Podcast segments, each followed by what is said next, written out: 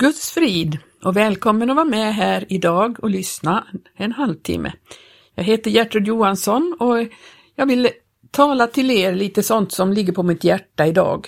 Jag har tänkt på vad fantastiskt och underbart det är, vad Gud kan göra med den människa som möter honom, blir frälst och lämnar sitt liv i hans händer. Det är ett oerhört fantastiskt under vad som kan ske när en människa gör detta. Jag vill läsa en sång som vi har i Särlareng, hur en människa upplevde det hela.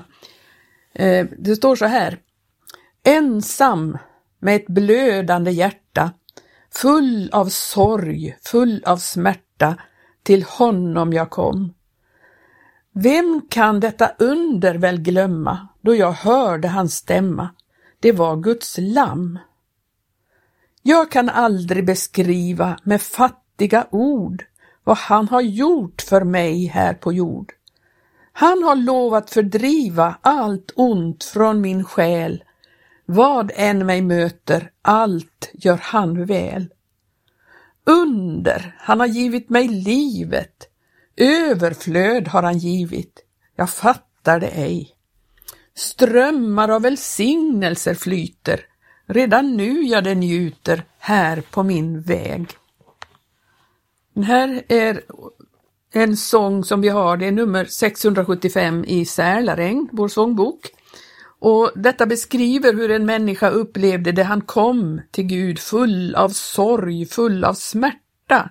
Och vad kan det ha varit som smärtade honom så, och att han var så sorgsen? Jag tror att han sörjde över sig själv, över att sin eländiga människa, hur han upplevde att jag klarar inte att vara sådan som jag skulle vilja. Och jag kommer till korta hela tiden. Och så kom han till Gud, till Jesus, och då hörde han hans stämma. Det var Guds lamm.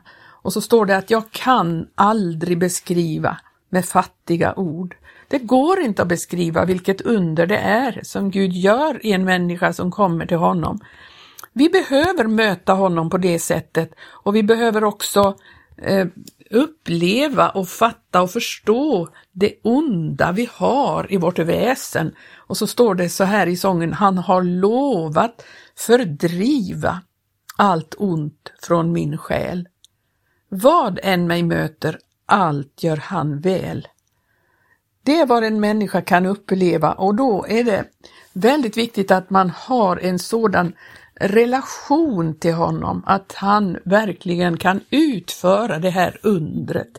Det är så viktigt att denna relation är upprättad, för att vara kristen, det är verkligen inte bara att en gång bekänna sig, vara kristen och gå i kyrkan eller vara allmänt hygglig och snäll, utan det är en relation till vår skapare, till Gud själv, genom Jesus, hans son, som han sände till oss. Då kan det ske under i våra liv, och då händer det saker som gör att du och jag, eller de människor som har denna relation, förändras, förvandlas, omvandlas till att bli Guds människor, och det växer fram någonting fantastiskt och gudomligt i den människan som gör detta. Jag tog en promenad idag, och det är ju nu höst, och man kan då se på allt vackert som är i naturen. Jag älskar den här årstiden, den här delen utav hösten, när det dignar utav frukt i träden, och färgerna är så fantastiskt vackra. Det finns så mycket det är sånt överflöd. Det är sån rikedom om man tittar i trädgårdarna på alla dessa dignande fruktträd, och i skogen med all dessa bär och svamp och allt möjligt som finns där som man kan hämta. Och jag har tänkt på detta, frukten den kommer fram av sig själv i på grund av trädets natur under rätta förhållanden så bär trädet frukt. Det bara är så. Det sker och det växer fram. Man behöver inte befalla fram frukten av ett fruktträd. Det kommer.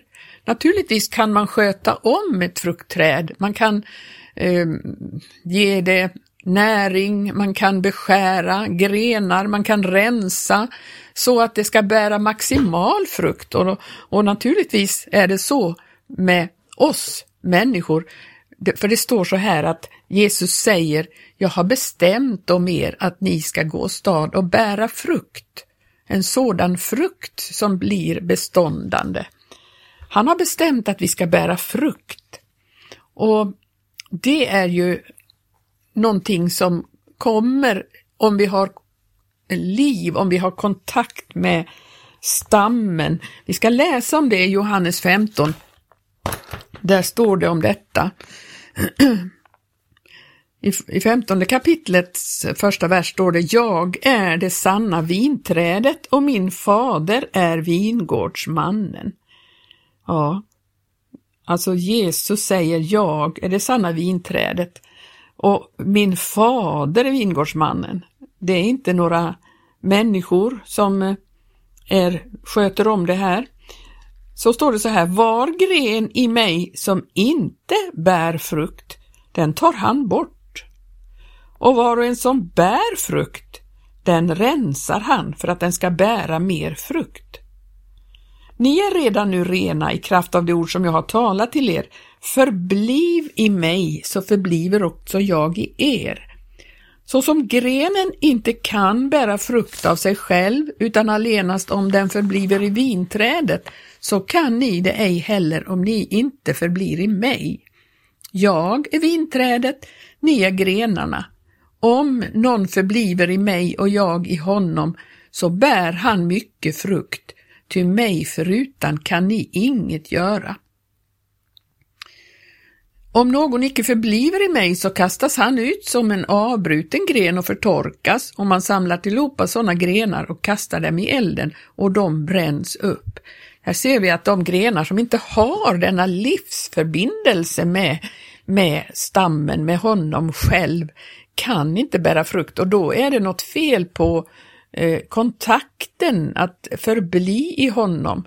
Det är ju det som är så oerhört viktigt, att vi har en personlig relation med honom som kan göra ett verk i våra liv. Och då blir det ingen ansträngning, då växer frukten fram av sig själv. Så är det ju. Vi behöver inte ta på oss eller hänga dit frukterna själv. De växer fram om vi har en relation med honom. Och det är det vi kan se. En del kristna utvecklas och man märker att här börjar det allt mer visa sig denna frukt. Det är en väldoft, det är någonting som behagar människor.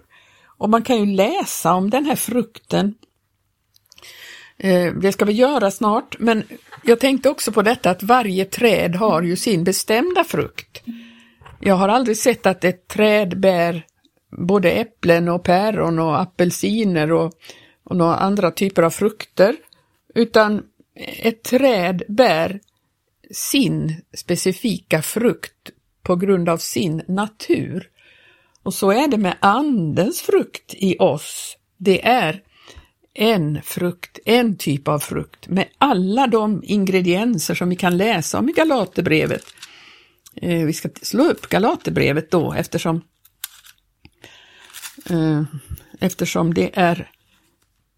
det står om detta med frukt, vad andens frukt är för någonting. Och det är det betyder, att vi ska gå och stad och bära frukt, en sådan frukt som blir beståndande. Den är av evighet, den är av Gud. Det är någonting som Gud frambringar i oss när vi har denna täta gemenskap och kontakt med honom. Och då fördrivs allt det onda i vår natur som vi läste i den här sången. Det är genom att andens frukt istället får ta plats så fördrivs det onda i vår natur. Det är ett fantastiskt verk som Gud gör. Det står i Galaterbrevet där 5:22. Så står det: andens frukt åter är kärlek, glädje, frid, tålamod, mildhet, godhet, trofasthet, saktmod, återhållsamhet.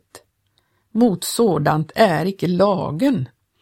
Så att denna frukt, den är aldrig i konflikt med lagen.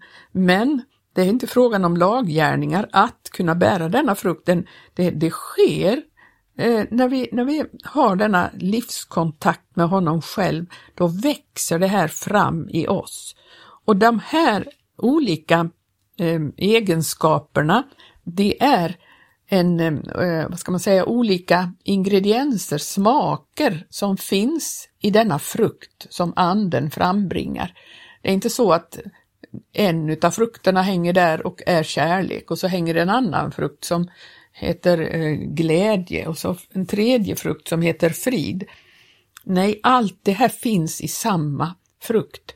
Det är en smak, alltså olika ingredienser i den frukt som växer fram. Så att alla de här sakerna kommer att växa fram hos den människa som har livskontakt med honom själv. Och det är hans liv som strömmar in i oss på det sättet. Andens frukt, genom anden och denna andliga gemenskap med honom själv, så får hans egenskaper inträde och uttryck i oss som tillhör honom. Därför så, jag kan verkligen instämma med detta. Det är ett under. Han har gett mig livet. Överflöd har han givit. När jag gick här ute och såg dessa frukter i trädgården, så tänkte jag på det. Vilket överflöd det är. Det liksom räcker till och blir över. Det blir ännu mer än vi behöver egentligen. Och då räcker det till alla slags varelser i naturen, så att, och det ger också näring till nya årstider när det ska växa fram frukt. En del blir bara fallfrukt och hamnar på komposten eller någonstans, men det är ju för den skulle inte borta, utan det ger näring till ett annat år. Och Gud har tänkt, för att denna frukt ger ju då mat åt hela skapelsen, alla som lever i denna skapelse han har. Så att jag tycker att han har demonstrerat det så fantastiskt i sin skapelse, vad som händer och vad som sker med den människa som har livskontakt med honom. Det är överflöd. Det är överflöd. Det kan vi också läsa i Johannes, att det överflödande liv, det är det. Vi ska se här. Han hade bestämt om oss att vi ska bära frukt, och som jag sa, så är det inte olika frukter, utan det är samma frukt som växer fram hos alla de människor som har kontakt med honom. Därför det är hans natur helt enkelt som växer fram. Och vi ska titta på, vi kan till exempel börja med kärleken då. Vad det innebär. Kärleken är ju någonting, då kommer man ju osökt att tänka på kapitel 13 i första Korintherbrevet, där det står om kärlekens lov. Och jag ska läsa några verser där bara, ifrån från fjärde versen där. Kärleken är tålig och mild. Kärleken avundas inte. Kärleken förhäver sig inte. Den uppblåses icke. Den skickar sig inte ohöviskt. Den söker inte sitt. Den förtörnas inte, och den hyser inte agg för en oförrätts skull. Den gläder sig inte över orättfärdigheten, men har sin glädje i sanningen. Den fördrar allting, den tror allting, den hoppas allting, den uthärdar allting, och kärleken förgår aldrig.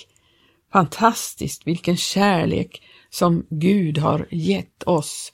och att vi ska kunna leva och få frambringa denna kärlek i våra liv. Vi kan ju inte göra detta själv. Det står ju om det också att kärleken är utgjuten i våra hjärtan genom den helige ande som är oss given. Man kan läsa om kärleken på fler ställen i första Johannes brev. Så har vi ju en hel del som står om kärleken där. I fjärde kapitlets i sjunde versen kan vi läsa: Mina älskade, låt oss älska varandra. Ty kärleken är av Gud, och var och en som älskar han är född av Gud och känner Gud. Alltså den som har en sann kärlek, en sån Guds kärlek, den känner Gud. Vi får fråga oss, känner vi Gud? Umgås vi med honom så mycket så vi känner honom? Den som icke älskar, han har inte lärt känna Gud, till Gud är kärleken. Därigenom har Guds kärlek blivit uppenbarad bland oss, att Gud har sänt sin enfödde son i världen för att vi ska leva genom honom. Inte där i består kärleken att vi har älskat Gud, utan där i att han har älskat oss och sänt sin son till försoning för våra synder. Mina älskade, om Gud så har älskat oss, så är också vi pliktiga att älska varandra. Sådan är kärleken. Den som har kärlek, den känner Gud. Och det är han som först har älskat oss. Därför så kan vi börja älska honom. Vi kan läsa mer i 16:e versen där. Och vi har lärt känna den kärlek som Gud har i oss, och vi har kommit till tro på den. Gud är kärleken, och den som förblir i kärleken, han förblir i Gud, och Gud förblir i honom. Här hör vi vad det handlar om att förbli i honom. Vi fortsätter att läsa där. Därigenom är kärleken fullkomnad hos oss, att vi har frimodighet i frågan om domens dag. Ty sådan han är, sådana är också vi i denna världen. Detta kan ju bara ske ifall Gud verkligen får ingjuta sitt liv i oss, att vi är sådana som han är i världen. Vi fortsätter där i 18:e versen. Räddhåga finns inte i kärleken, utan fullkomlig kärlek driver ut räddhågan. Ty i räddhågan ligger tanke på straff, och den som rädes är inte fullkomnad i kärleken. Här handlar det inte om att på det sättet vara rädd för Gud, utan Gud ska vi frukta med fruktan, en sådan gudsfruktan. Det är inte frågan om att vara rädd för Gud på det sättet, men det är att ha en väldig respekt för Gud och se upp till honom, högakta honom. Det är att ha gudsfruktan. Det är inte frågan om en rädsla, för att vi har detta förhållande till honom. Han är vår far och vi är hans barn. Och då kan vi glädja oss därför att vi är trygga i hans famn. Vi är trygga i hans vård. Och det är en glädjefylld gudsfruktan som inte handlar om att vara rädd för honom. Och vi fortsätter i 19:e versen. Vi älskar därför att han först har älskat oss. Och vi kan läsa ända till 21:a versen. Om någon säger sig älska Gud och hatar sin broder, så är han en lögnare. Till den som inte älskar sin broder som han har sett, han kan inte älska Gud som han inte har sett. Och det budet har vi från honom, att den som älskar Gud, han ska också älska sin broder. Det är ett sånt fantastiskt under, det här att man kan uppleva kärlek till människor. Alltså, Gud älskar ju alla människor på det viset att han gav sin son. Han vill frälsa alla människor. Han har verkligen visat vad kärlek är. En utgivande kärlek som inte söker sitt, utan som söker deras bästa som är föremål för hans kärlek. En sådan kärlek får vi också i oss när hans liv blir uppenbarat i oss.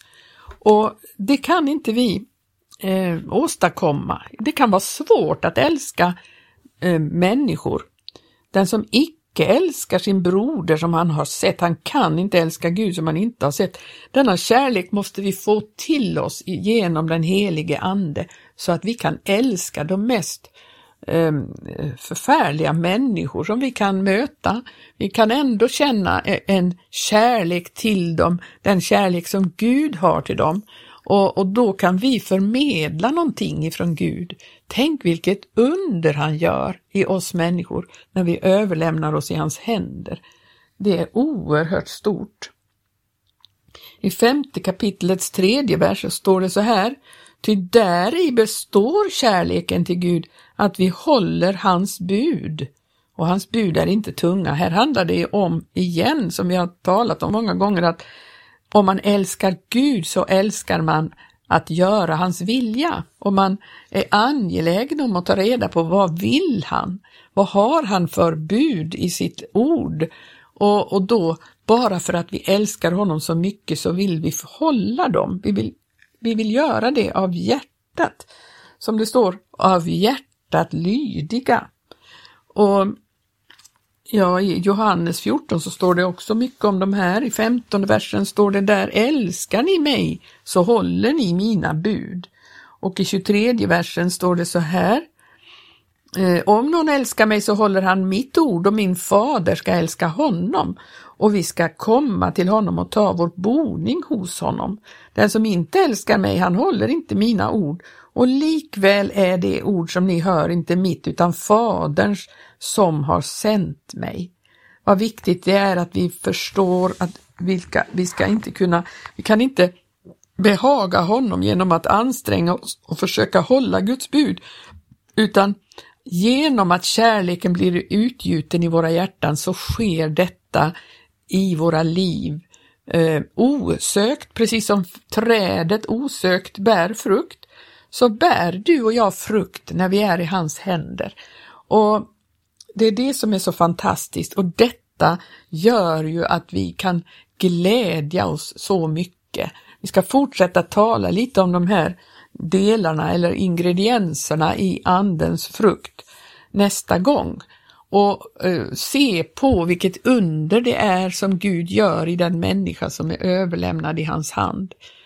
Gud välsigne dig som har lyssnat. Jag hoppas du kan få ut något av värde i de tankar som jag har delat med mig här idag.